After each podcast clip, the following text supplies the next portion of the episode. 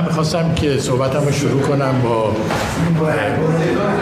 با دعوت از شما که یک کشوری رو در نظر خودتون مجسم بکنین. حالا اسمش نمیخوام بیارم، یک کشوری که در جریان جنگ جهانی دوم اشغال شده، مدتی در اشغال بوده، سالها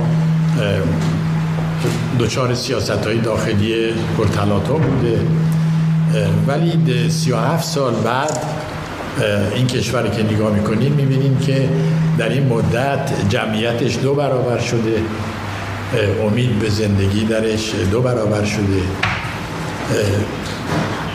نیازش به کشوری که دچار قحطی بوده غالبا نیازش به مواد غذایی فقط رسیده به یازده درصد از واردات، بیسوادی که در نود و پنج درصد بوده سقوط کرده، به طوری که یونسکو دو بار مدال مبارزه با بیسوادی رو بهش داده. در تهران کنفرانس بزرگ سوادآموزی یونسکو تشکیل شده، طرح خرج یک روز هزینه های دفاعی جهان برای مبارزه با بیسوادی در اونجا داده شده. یک کشوری که واقعا در یک مدت بسیار کوتاهی به شکرانه آهنگ رشد بسیار سریع با کمک مردم خودش مقامی پیدا کرده در دنیا، به طوری که وقتی میخواد تاریخ خودش رو تجلیل بکنه سران رهبران رؤسای جمهوری پادشاهان هفتاد و پنج کشور بلند میشن میان اونجا که احترام و علاقه خودشون رو به این تمدن و فرهنگ نشون بدن. تنها کشوری است که بعد از جنگ جهانی دوم در اشغال ارتش سرخ قرار گرفته، ولی ارتش سرخ رو از اونجا بیرون کرده و مثل کشورهای اروپای مرکزی و اروپای شرقی سالها زیر کمونیسم زندگی نکرده، یعنی کاملا یک موقعیت استثنایی داشته. کشوری که در نهایت امر رول مهمی رو بازی میکنه در مسائل خلسل‌های بین‌المللی و قرارداد استراتژیک آرمز لیمیتیشن که بین دو قدرت امضا میشه، این کشور رو که ازش صحبت میکنیم انتخاب میکنن به عنوان داور اینکه این دو طرف، این دو ابرقدرت به هم کلک زدن یا نه. و سفیر این دولت در سازمان ملل میشه رئیس کمیسیون خلسل‌های بین‌الملل. در همین که کشوری که ازش صحبت میکنیم میبینیم که یک دوران بزرگ شکوفایی ادبی و هنری رو تجربه میکنیم.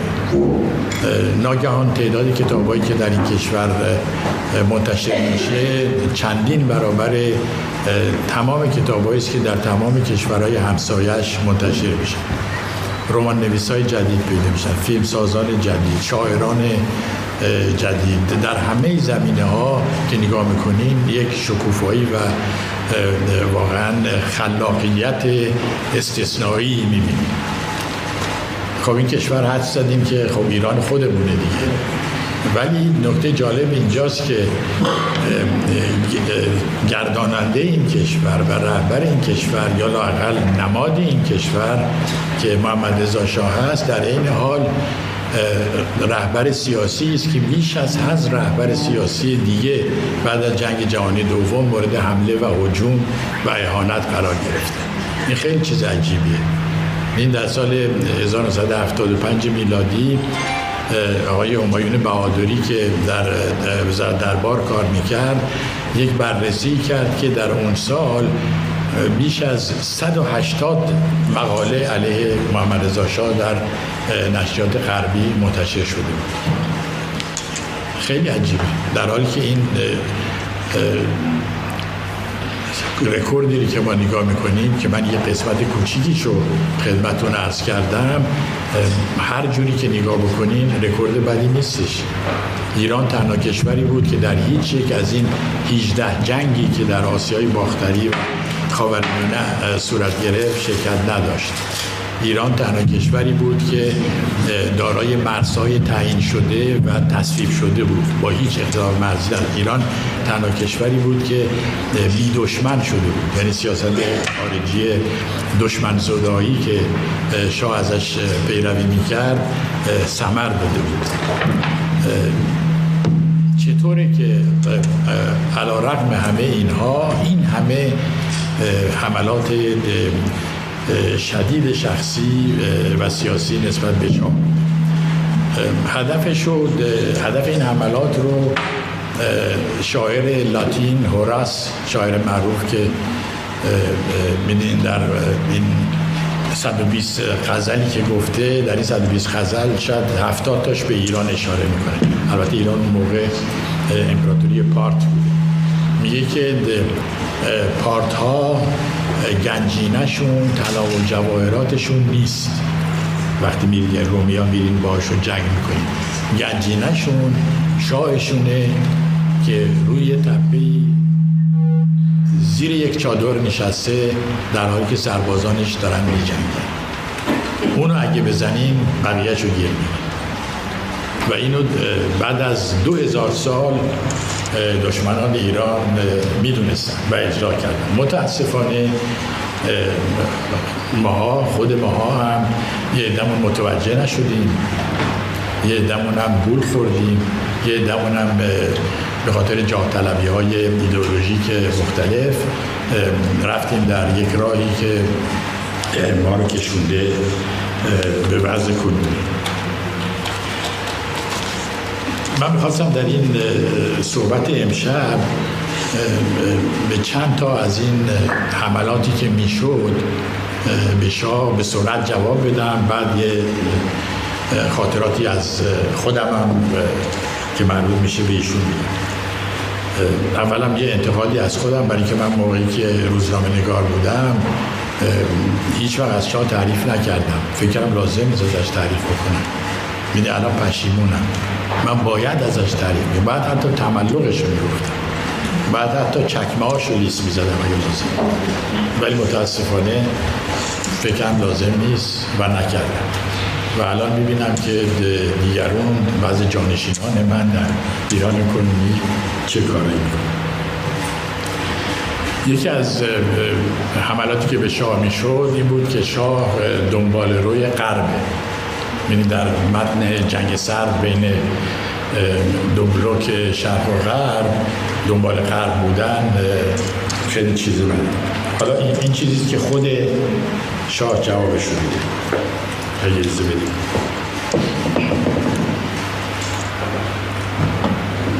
بعضی ها میگویند ایران دنبال روی غرب است. اگر ما در گذشته در بسیار موارد با غرب همراه بوده ایم، این به معنا به این معنا نیست که ما دنبال رو هستیم. ما به فلسفه انسانیت اعتقاد داریم، با آزادی اعتقاد داریم و با هر کس از جمله غرب در این زمینه همکاری میکنیم. وگرنه دلیلی نداره که ما دنبال روی غرب باشیم. میدونید که پدرم رو غرب به تبعید فرستاد. وقتی من شاه شدم برای من مشکلات عدیده‌ای درست کردن، هی سنگ مینداختن توی راه من. اینها یعنی غربی‌ها خطاهای بسیار در ایران و در منطقه ما مرتکب شدن و من مجبور بودم دندون به جگر بذارم و مقاومت کنم، چون اون موقع ایران ضعیف بود. با این حال همه این مسائل نظر منو عوض نمی‌کنه. غرب کسانی رو که دوستش هستند غالبا ناچیز میشماره، اما برعکس کسانی رو که تهدید میکنه چکمه‌هاش رو لیس میزنه. غرب دچار نوعی مازوشیسم یعنی خودآزاری است. ولی از همه اینا که بگذریم، آیا ما دنبال روی غرب هستیم یا غرب دنبال روی ماست؟ فکر حقوق بشر رو کی درست کرد؟ کوروش کبیر درست کرد. کیا برای اولین بار در هر سه قاره، یعنی آسیا و آفریقا و اروپا، امپراتوری به وجود آوردن که بر اساس قانون و نظم اداره میشد؟ ما ایرانی‌ها بودیم. بنابراین اونا دنبال روی ما هستن یا ما دنبال روی اونها؟ این یکی از جواب. حالا این میدونید ممکنه جنبه مثلا شعاری اینا داشته باشه، ولی واقعیت اگه نگاه بکنیم می‌بینیم که ایران که دنبال روی غرب بود یا نوکر آمریکا بود یا همین چیزایی که میگفتن، در دو جنگ کره و ویتنام شرکت نکرد، در حالی که همسایه ما ترکیه شرکت کرد، کشته داد، ایران آزاد نشد شرکت. آمریکا هیچ وقت جزو پنج با شریک بازرگانی بزرگ ایران نبود، با وجودی که ما مثلا نوکرش بودیم یا دنبال روش بودیم. صحبت حقوق بشر اینا که میشه، وقتی شعار سازمان ملل رو میخواستن تعیین بکنن، مرحوم نصرالله انتظام که سفیر ما بود پیشنهاد کرد که شعر سعدی رو انتخاب بکنن.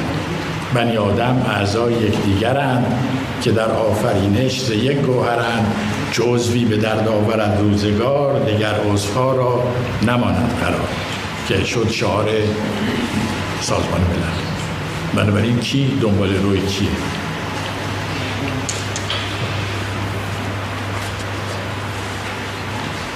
موقعی که پیمان سنتو تشکیل شد، این مسئله مطرح شد که اگر آمریکا بخواد در این پیمان شرکت بکنه، بایستی اعضای این پیمان که ایران، یکی شمول ایران، ترکیه و پاکستان، بپذیرند که نیروهای نظامیشون در موقع جنگ زیر فرماندهی یه افسر آمریکایی باشند و ایران حاضر نشد اینو بپذیره، برای اینکه برخلاف قوانین ایران بود و شاه حاضر شد. در نتیجه آمریکا به عنوان عضو وابسته اومد، نه عضو پیوسته، چون اونا هم نمیتونستن بپذیرن که سربازاشون رو زیر فرماندهی یک غیر آمریکایی بذارن. ولی حالا چیزی که باز خود شاه راجع به سنتو گفته و راجع به این در این زمینه خیلی بهش حمله میشد از طرف کمونیست‌ها و شوروی‌ها و غیره، شاه میگه خیلی وقتها سنتو از نظر من یک شیر بی‌دندونه. در این پیمان عناصر جدی نظامی پیش‌بینی نشده. خیلی ها میگن این یه نمایش موسیقی بیشتر نیست، شاید هم حق داشته باشن، اما نظر من این داشتن متحدان و متفقان به هر شکلی خوبه، اما یادتون باشه که نمیتونین همیشه به اونا تکیه بکنین. این حمله به سلاح بود و در این سالهای آخر دیدیم که به خاطر درایت شاه، به خاطر این عقل معاشی که داشت، به خاطر این اعتدالی که داشت، ایران دارای بهترین روابط با اتحاد شوروی بود. رئیس جمهوری اتحاد شوروی در جشن‌های دو هزار و پانصد سالی شرکت کرد، رئیس جمهوری آمریکا شرکت نکرد. یعنی این نشون میداد که این فکر این که مثلا ایران نمیدونم جزء مرده آمریکا یا غرب هست و از خودش استقلالی نداره، حرف احمقانه است.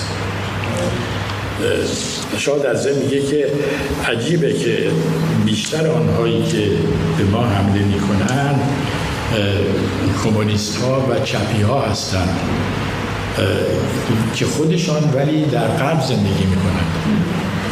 خیلی جالب، الان هم از که همینطوره هست. بعد یک حمله دیگه شاه این بود که شاه میخواد اسلام زدایی بکنه، میخواد اسلام رو از بین ببره و از این حرفا، که البته میدین بازم یه نقل قول از خود شاه و بعد نکات بیشتر. میگه از ما میخواهند که یک بلوک اسلامی درست کنیم. برای چه کاری؟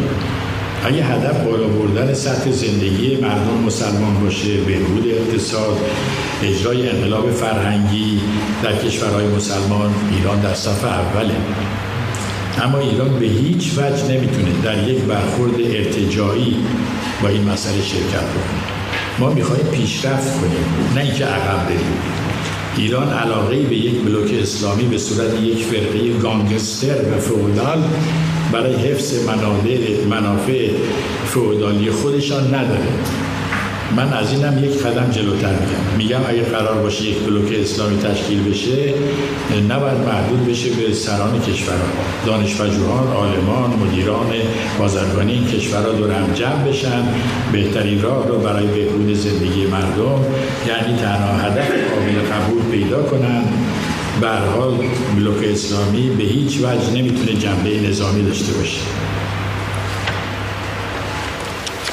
نه فراموش نکنیم که در زمان شاه بود که این تمام شمول اسلامی رعایت میشد.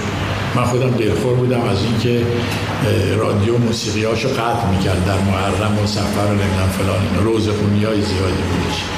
آیات اعظام مقام خاصی داشتن. آیات اعظام به خود من مثلا تلفن میکردن که میشه یه بیست تا صحنه حج برای ما بگیریم.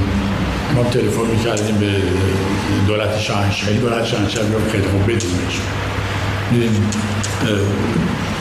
فراموش کنید که در زمان شاه بود که سپاه دین تشکیل شد اصلا، برای اینکه ایرانی‌ها خود داشتن بی‌دین می‌شدن دیگه. البته الان دیگه این کار انجام شده و ایشون اصرار داشت که ایرانی‌ها بی‌دین نشن، برای اینکه فکر شاه این بود که ایران یه مجموعه ایست از واقعیات متضاد ولی در این حال متکی به یک دیگر، مثل این جیکسو پازلایی هستن که تیکه‌های مختلف روش هست. اسلام هم یکی از این تیکه هاست ولی جز، یعنی اسلام به عنوان جز نمیتونه به کل، یعنی ایران به عنوان کل دیکته بکنه.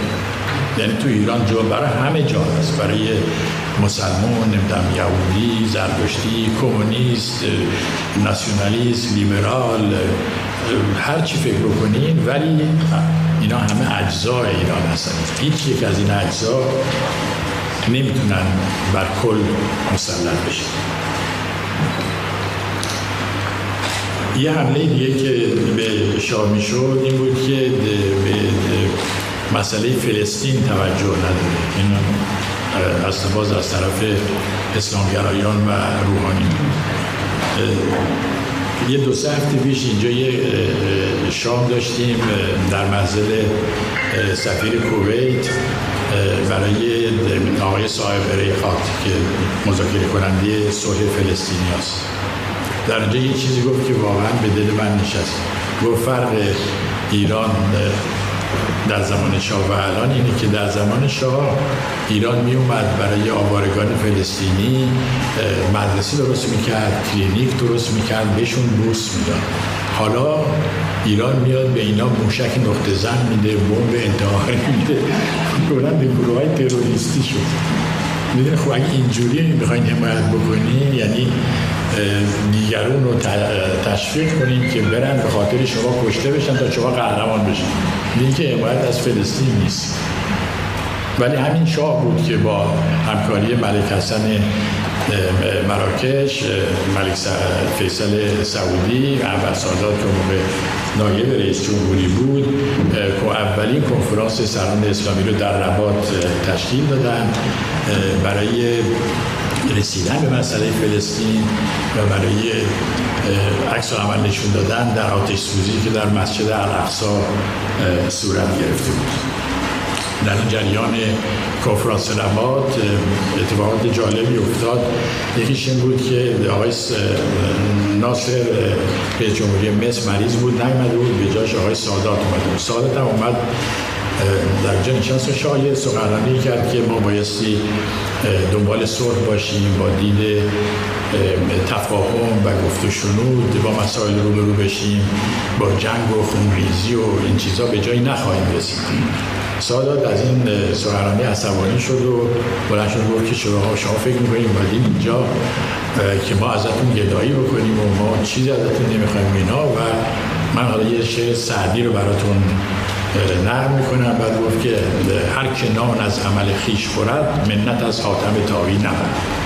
بعد نشست و خیلی عصبانی شاه بلند شد و که من اگه میدونستم که اینجا مسابقه مشاعره است، ما شاعر تو ایران زیاد داریم، زیاد داریم، ولی الان چون از سعدی نقل قول کردی، منم از سعدی برات نقل قول میکنم. شکرانه بازوی توانا به گرفتن دست ناتوان است و ما وظیفه داریم که به شما کمک کنیم و لازم نیست شما از ما گدایی کنید یا چیزی بخواید. این افتخار ماست که بیاییم به برادران مسلمان. اصلا به کلی محیط عوض شد. بعد رفتن ستایی با شاه مراکش نشستن و سادات و شاه دوستان دائمی شدن تا آخر اون. یعنی میدونید یه روش فحاشی که الان مد شده، میخوام بگم در کجا، و مشت کن دادن و خارت کور کردن و دوی علی ملاوی گرفتن و اینا به طور کلی با روش شاه فرق میکرد. شاه میخواست دشمن رو تبدیل به دوست بکنه و دوست رو تبدیل به برادر بکنه و اینا این کار رو موفق شد. حتی بدترین مواردش که من باز خودم شاهدش بودم، یکی یمن جنوبی بود که اون موقع زیر حکومت کمونیستی قرار داشت و یکی هم آقای قذافی که رهبر لیبی بود. با اجازه شاه قرار شد که من با نخست وزیر یمن جنوبی علی ناصر محمد صحبت کنم و ببینید قرار از بعضی وقتا از اشخاص خارج از دیپلماسی رسمی استفاده میکرد، به خصوص مثلا از سناتور مسعودی مدیر اطلاعات و در مقیاس خیلی کمتری از از من، برای اینکه نمیخواست که یه موضوعی که مطرح میشه تبدیل میشه به یه موضوعی بین دولت ایران و اون دولت.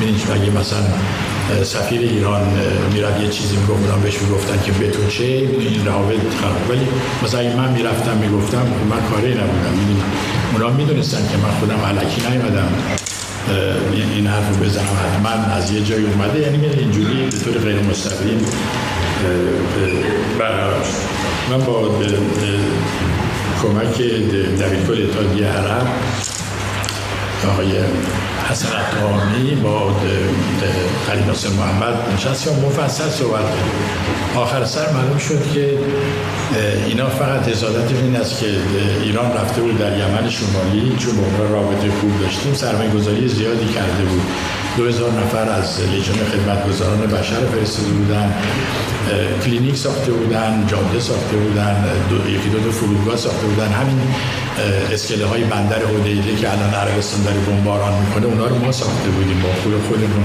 حالا سعودی داره بمبارانش میکنه. این کارا کردن، ولی در یمن جنوبی به خاطر که کمونیست بودن و به شورشیان ذوالفقار کمک میکردن، حالا با وجودی که شورشیان ذوالفقار شکست خورده بودن با دخالت ایران باز حاضر نبودن. و این وقتی فهمیدن که ما اصلا اختلافی نداریم، ما با خود ارباب کمونیسم جهانی یعنی اتحاد شوروی دوست شدیم، با دومین ارباب کمونیسم جهانی یعنی چین هم که دیگه چیک تا چیک داریم تانگو میرقصیم، بنابراین شما واسه چه رفتیم بیرون؟ این مسئله حل شد. آقای قذافی هم در کنفرانس سران اسلامی در لاهور در هزار و نهصد و هفتاد و پنج من خواهش کردم که ببینمشو، گفت خیلی خوب بیایید. یه روز با هم بودیم، این قرار بود بره یک استادیومی رو که خودش پولش داده بود به اسم استادیوم محمدرضا افتتاح بکنه و خلاصه نهار اینا با هم است.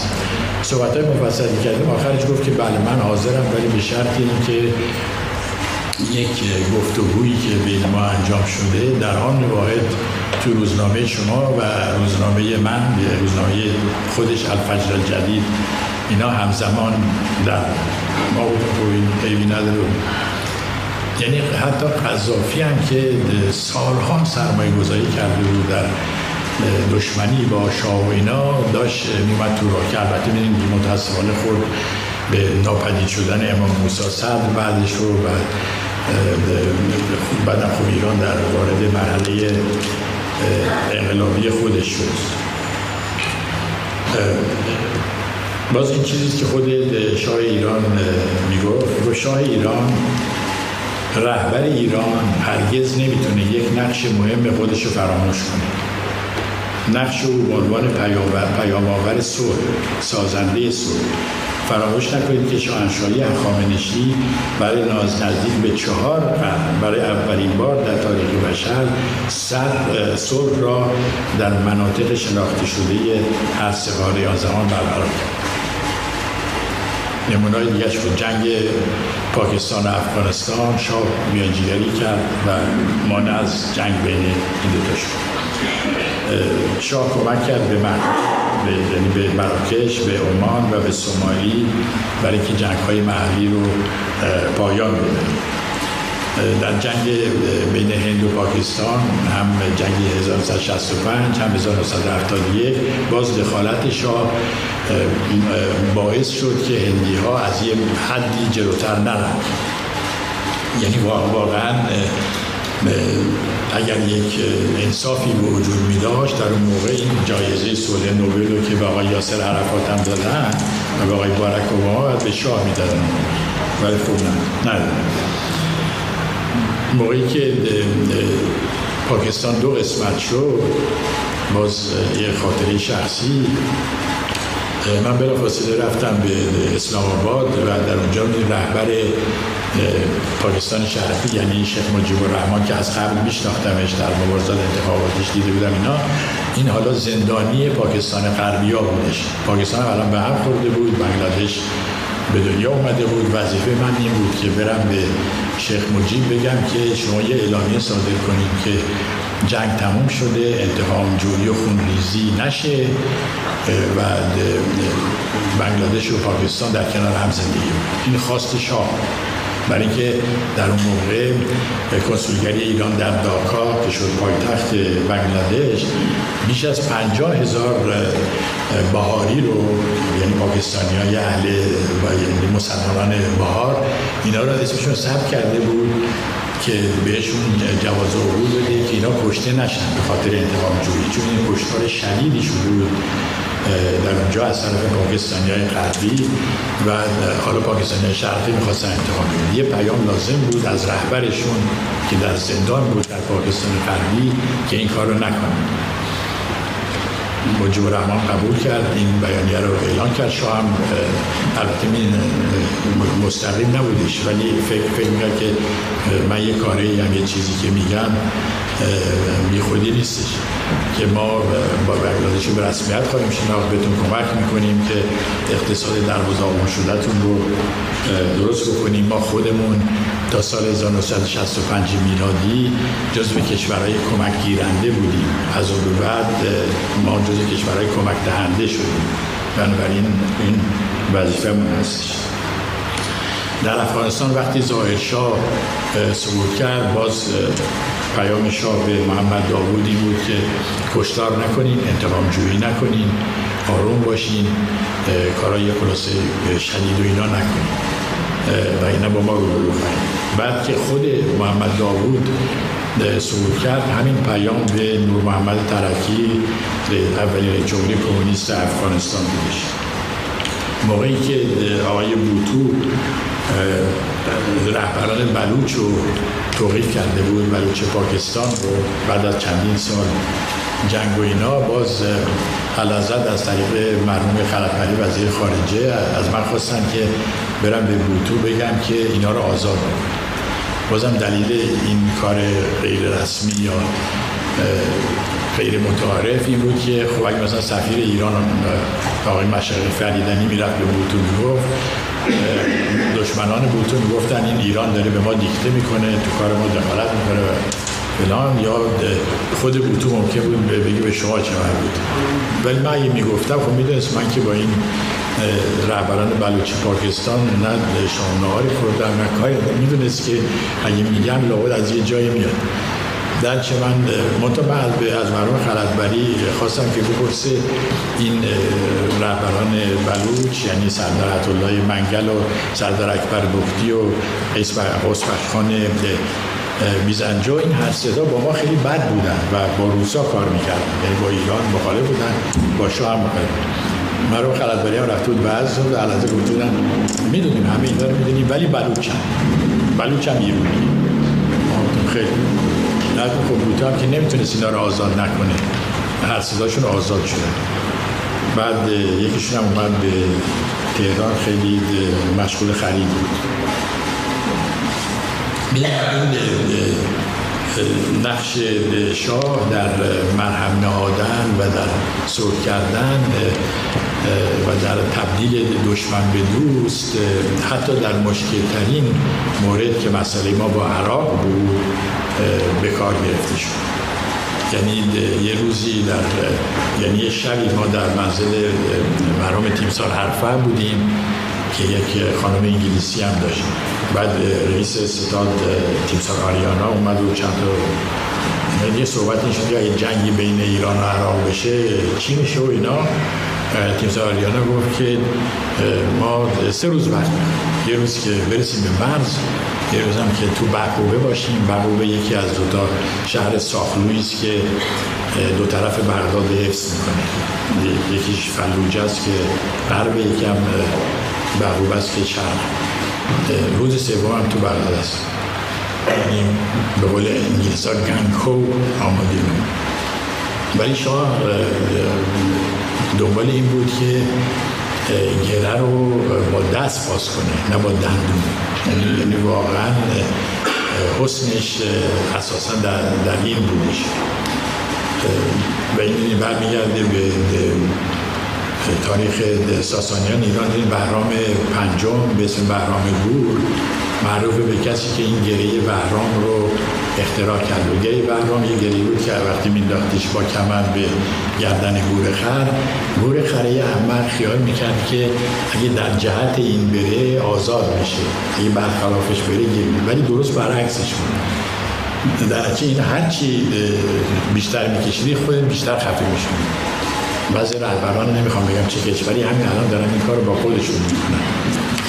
اینجا چون میدید کانون سیاسی نیست، نمیخوام بگم چه کشوری. ولی شاه دنبال جنگ و اینا نبود، دنبال مذاکره و با مذاکرات تمام خواستای ایران برآورده شد. بعد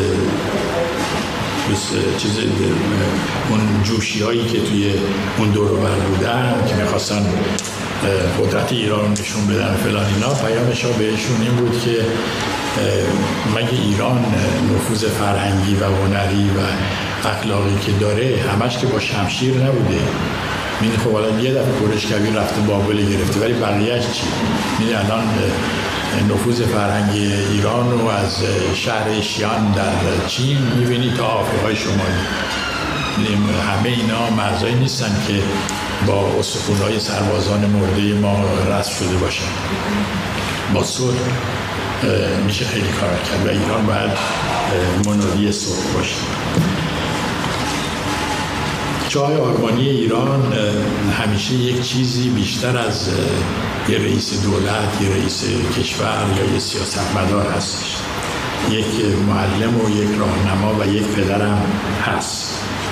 به عبارت دیگه میشه گفت که ما همگی به یک معنا فرزندان محمدرضا شاه هستیم و اون ایرانی که در آغاز ازش صحبت کردم میوه سی و هفت سال پادشاهی محمدرضا شاه هستش. میدونی البته زندگی شاه در این سی و هفت سال به چندین قسمت تقسیم میشه، چون یه دوران طولانی هستش. اولین نکته جالب اینه که در این مدت این شاه در این دوران سلطنتش بیست و دو تا نخست وزیر داشته و چون خیلی جوان پادشاه شده بود تا آخر تمام نخست وزیرش از خودش پیرتر بودن و این یه چیز خیلی جالبی است در تاریخ. بنابراین اولین کار به نظر من، اولین گرفتاریش در آغاز کار این بود که من بیست و دو ساله با یه مش پیرپاتال، البته میدونم اون موقع مثلا پنجاه سالم به نظر پیرپاتال بود، با اینا چیکار کنم؟ درنچه یه مدتی به گذشت، چند سالی گذشت تا شاه متوجه شد که بالاخره حرف آخر اون باید بزنه، نه حرف اول، حرف آخر باید بزنه و حالا دوروریاش هم نخست وزیراش وزارت از خودش پیرترن، مهم نیست. این دوران کارآموزی به اصطلاح. بعد میاد به دوران بحران‌های سیاسی مربوط به ملی شدن نفت و جریان بیست و هشت مرداد و اینا. یواش یواش تا اونجا که بندیدم و تونستم تحلیل بکنم، شاه از اواخر سال هزار و نهصد و چهل اندک اندک سوار کار میشه و مور خودش میزنه. در اینجا یک حادثه مهمی رخ میده و اون حادثه مهم این است که شاه در عجله‌ای که برای پیشرفت ایران داشت، عجله‌ای که ناشی از عشق عجیب غریبش به ایران بود. یعنی اینو واقعا من نمیتونم بهتون منتقل کنم، ولی مثلا در تمام سفرهایی که من با ایشون میکردم در داخل یا در خارج، این تمام فکر این بود که یه چیزی پیدا کنیم که واسه ایران خوب باشه.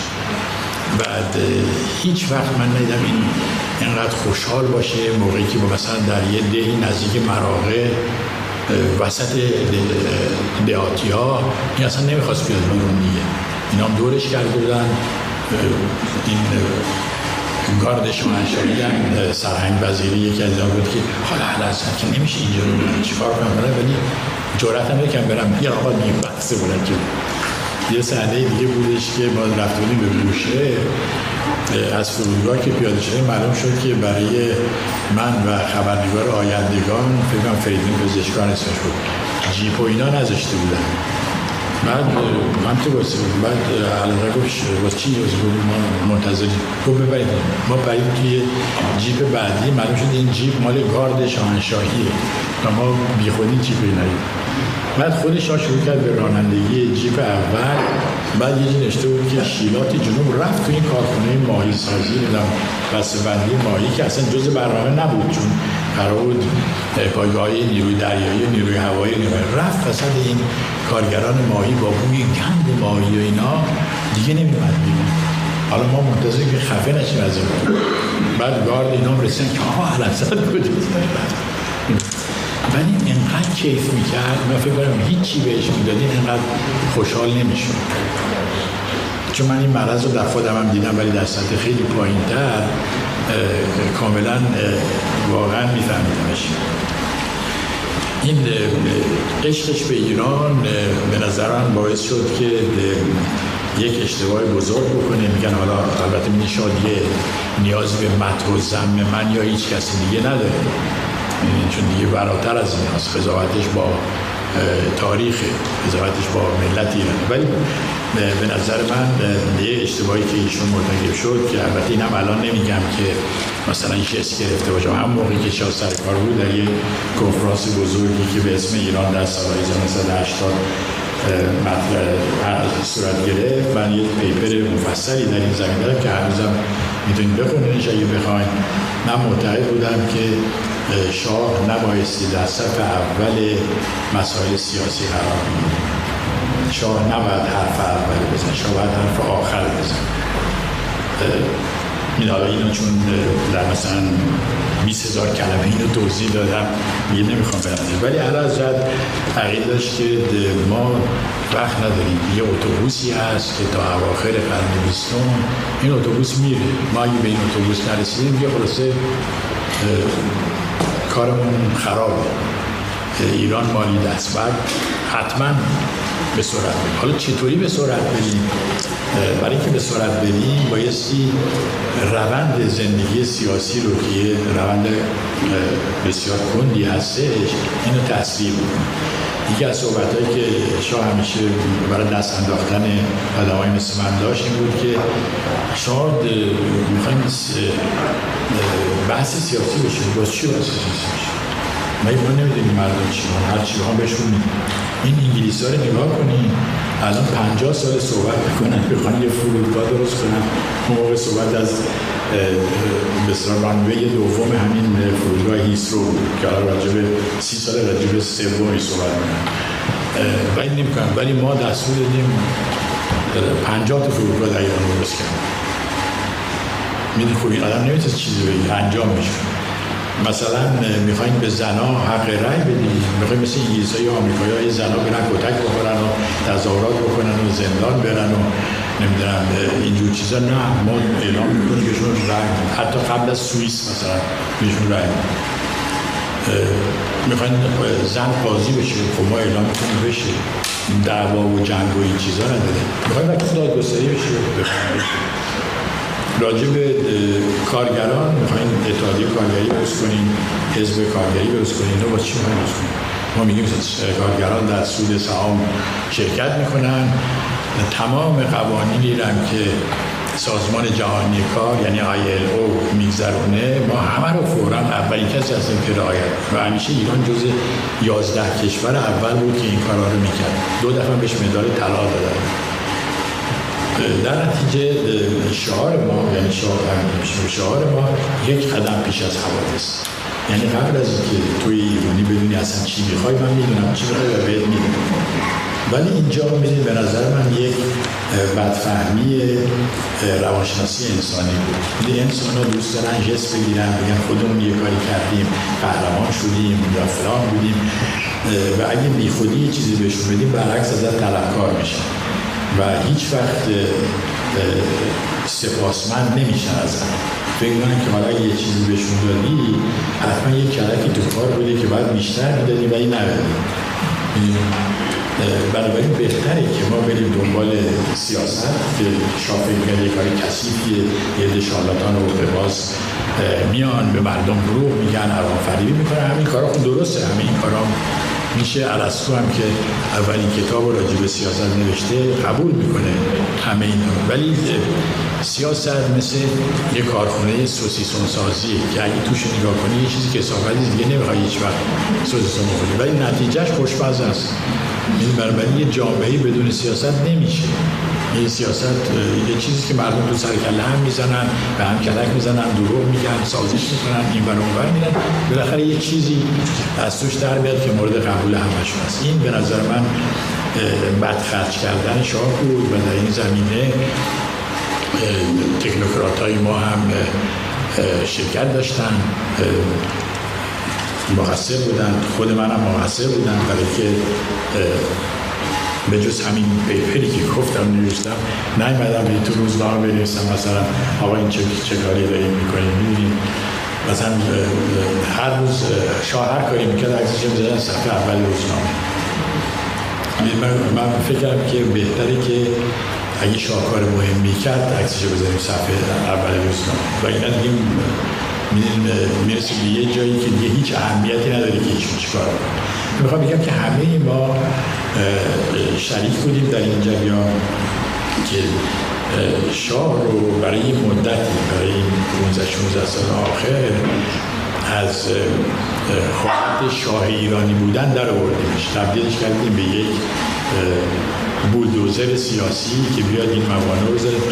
اصلاحات ارضی میخوان کنیم هر ازت اعلام. این در آلمان اصلاحات ارضی بیست و سه سال جنگ داشت، باور دیگه باور پیش. در مکزیک دو تا رژیم عوض شدن، انقلاب. در ایران نمیگن میخوان تمام دهات متعلق به خانها و پولدارا رو میگیریم میریم به دهان. هیچ کمی چیزی نمیتونه بگه. یعنی نتیجهش مثبته ولی هزینه‌ای که بعداً بهش میدیم موقعی که لازم از اینا دفاع کنیم دیگه هیچی نیست. چون این در روز مبادا ما تجربه سیاسی نداشتیم، مثل یه بدنی بودیم که واکسینه نشده بودیم، علیه شورش، علیه توطئه، علیه زد و بند، علیه خیانت و این بدنی واکسینه نشده. یعنی بدون زندگی سیاسی نمیتونستی واکسینه بشید. بدن واکسین نشده آسیب پذیر. به همین جهت این به نظر من این بلایی که سر ما اومد برحال یک دیگه از چیزایی که به شاه، یعنی دو تا نکته دیگر بگم بعد دیگه صحبتم رو یواش یواش تمام بکنم. یکی این که فکر میگم مثلا شاه در قصرهای فورنق زندگی در حالی که ایشون بیشتر در یک کافی رسمی کافی نیاوران که زیاد هم جای جالبی نبودش نسبت به مثلا قصر حبیب بورقیبه رئیس جمهوری تونس، واقعا اصلا آدم خجالت می‌خوره. این قصر شاهنشاه ایران با دو هزار و پانصد سال سابقه و فلان نیست. یکی از کاخ سعدآباد بود که دفعه اولی که ما رفتیم اونجا متاسفانه توالتش هم کار نمی‌کرد، بعداً چون گذاشته این گرفتن درستش کردن. این شاه اصلا نه نه قصری ساخت نه چیزی. صدام حسین بیست و دو تا قصر برای خودش درست کرد. لئونید برژنف دبیرکل حزب کمونیست اتحاد جماهیر شوروی سوسیالیستی و رئیس جمهوری اتحاد جماهیر شوروی سوسیالیستی پانزده تا قصر داشت. در هر پانزده تا استان یا جمهوری اتحاد جماهیر شوروی که بعضیشون هیچ وقت اصلا نرفته اونجا، ولی این قصد را مثلا در بیشتر پایتخت قرقیزستان اصلا در موردش نرفته اونجا، ولی قصد قادر بود تمام کارمندا، آشپزا، باغبون، اینا همه از اینکه نکنه یاری رو پیدا بشه. چاوشسکو، اصل چاوشسکو چاوشسکو تو شوروی نبود، اون موقع در چیز بود، در رومانی بود. حالا چاوشسکو داخل آدم نبود که بعد، یعنی میخوام بگم که واقعا شاه یه زندگی خیلی ساده ای داشتش. بعد تو مثلا سفرهای خارجی که ایشون مشروب که نمیخورد، با شامپاین میونه خوبی نداشت، خاویارم که آلرژی داشت نسبت به، بنابراین نمیتونست خاویار شامپاین باشه به طوری. موسیقی دوست داشت، اونم موسیقی های رومانتیک مثل والسای اشتراس و اینا که اونم به شکرانه ازدواجش با شعبانو فرح همیشه بهش دسترسی نداره، چون شعبانو فرح به موسیقی مدرن و الکترونیک علاقه‌مند بود که اگه گوش بدین سرتون گیج میره، مثل اشتاکهاوزن، مثل نمیدونم کیج، چیزهای خیلی مدرن و سوپر مدرن. شاه از این چیزها خوشش نمیاد، ولی شاه یه ورزشکار شدیدی بودش، از سواری، اسکی آبی و برفی، تنیس، گلف اینا. خودش هم ادعا میکرد که شطرنج باز قهاری هم هست، ولی نمیدونم. در مورد ادعایش که بریج باز خوبی هم هست، بیژن دولت‌آبادی اینجاست، ایشون باید به عنوان اتوریته بگی که پوکرباز خوبی چی؟ پوکرباز خوبی. بنابراین بریجه کتاب ایشون نمیخوند عملا، ولی خواننده شدید روزنامه ها و مجلات بود به سه زبان، فارسی و انگلیسی و فرانسه، همه رو میخوند. مثلا یه روز نواز فضیل تلفن کرد و علازد یه چیزی در کیهان دیدن که یک پیرزنی رو گرگ نزدیک اصفهان خورده و گفتن ببینیم این چیه و مثل داستان لافونتن. اصلا خودم ندیدم، ولی یه پاراگراف بود در صفحه‌های داخلی، ولی شاه رفته بود اونم خونده و میخواست بزنید، شاید چون بیکار بودیم. خیلی به سینمای فرانسه علاقه من بود، به خصوص فیلم های لویی دو فونس، کمدین معروف که یکی دو داشت من افتخار داشتم در خدمتش بودم، ولی از فیلم‌های آمریکایی خوشش نمیاد با وجود که نوکر آمریکا بودم.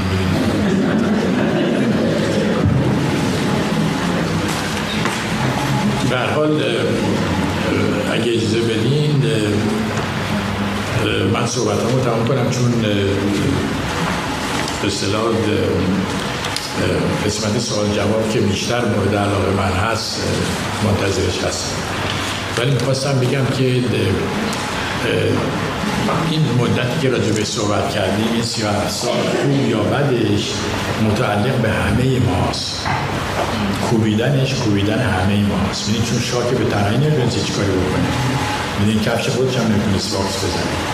کی رفتیم میدونم هزاران مدرسه رو در ایران ساخت، کی رفتیم صنایع جدید رو وجود آورد، کی رفتیم نمیدونم قیافه فودالی ایران رو عوض کرد. همه مردم ایران بود، همه ماها بودیم، هر کدوم به سهم خودیم. بنابراین من یادم میاد از دلفروز خانم که یک سپاهی بهداشت بود در گویشان، یه دختر ایران بیست و سه چهار ساله فسون جو وسط ترکمن‌ها و این برای واسطه‌های بهداشت و این شده بود مثل مرجع تقلید ترکمن‌ها که اگه دعواشون میشد میبدیم پیشون نظر بود. یادم میفته از یه خانم معلم جوان دیگه، نگید من فقط رو خانم ها تکیه کردم چون البته از خانم ها خوشم میاد، در هشت برد از اصفهان ایشون فسون هشت برد باز مثلا بیست ساله برم بیست و دو ساله تازه لیسانس گرفته اومده اونجا. یادم یاد از سرکار صدام توکلی نمیدونم کجاست با نقطه ژاندارم نهصد و پنجاه کیلومتر مرز ایران و پاکستان رو حفظ می‌کرد، مرزی که رژیم کنونی با چهل هزار سرباز نمیتونه حفظ کنه. نمیدونم کجاستش. کارگرانمون، مهندسانمون که تمام این کارخونه ها رو ساختن، این فرودگاه ها رو ساختن، این بنادر رو ساختن.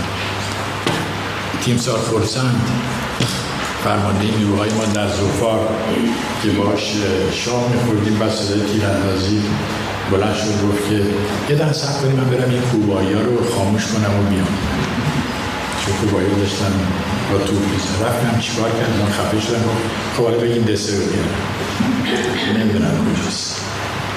کشاورزای ایرانی که ایران قحطی زده رو، آخرین قحطی ما یادتون نره هزار و سیصد و چهل و چهار بود، بلکه متفقین مواد غذایی ما رو میگرفتن میدادن به روس‌ها و ارتش سرخ که بخورن برن با هیتلر بجنگن. بعد پولش هم به ما نمیدن، فقط یک کاغذ میدن آی او یو. ولی کشاورزای ما در این مدت موفق شدن که ایران رو از نظر غذایی خودکفا کنن. ما فقط یازده درصد از مواد غذایی اون رو وارد میکردیم که اونم بیشتر چیزای لوکس بود، مثل نمیدونم کره و پنیر دانمارکی، میدونیم از اونا یادم میاد.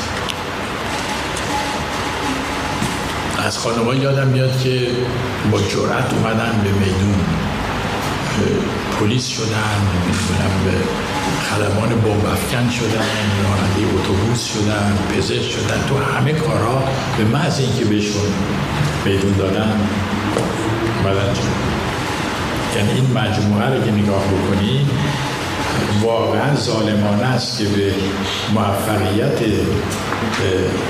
میشه گفت تنها کشور جهان سوم در یه مدت کوتاهی که خودش رو از دوران واقعا عقب‌ماندگی تحمیلی بیاره بیرون و وارد دنیای امروز بشه، یک اقتصاد قبل از کاپیتالیستی رو تبدیل بکنه به یک اقتصاد سرمایه‌داری، این اعتباری است که برای همه مردم ایران واقعا باید واقع شد و منصفانه نیستش که به خاطر مسائل ایدئولوژیک، به خاطر دعواهای سیاسی، چه شاه رو دوست داشته باشیم چه نداشته باشیم، همه اینا ندیده بگیریم. و اگر ندیده بگیریم یا به افسانه هایی که در مورد این دور زمان ارج شده پربها بدیم، نمیتونیم آینده بهتری برای خودمون بسازیم. در این تردیدی نیست که ما میتونستیم بهتر از این بشیم که شدیم و الان هم میتونیم بهتر از این بشیم که هستیم و به نظر من خواهیم شد. خیلی متشکرم.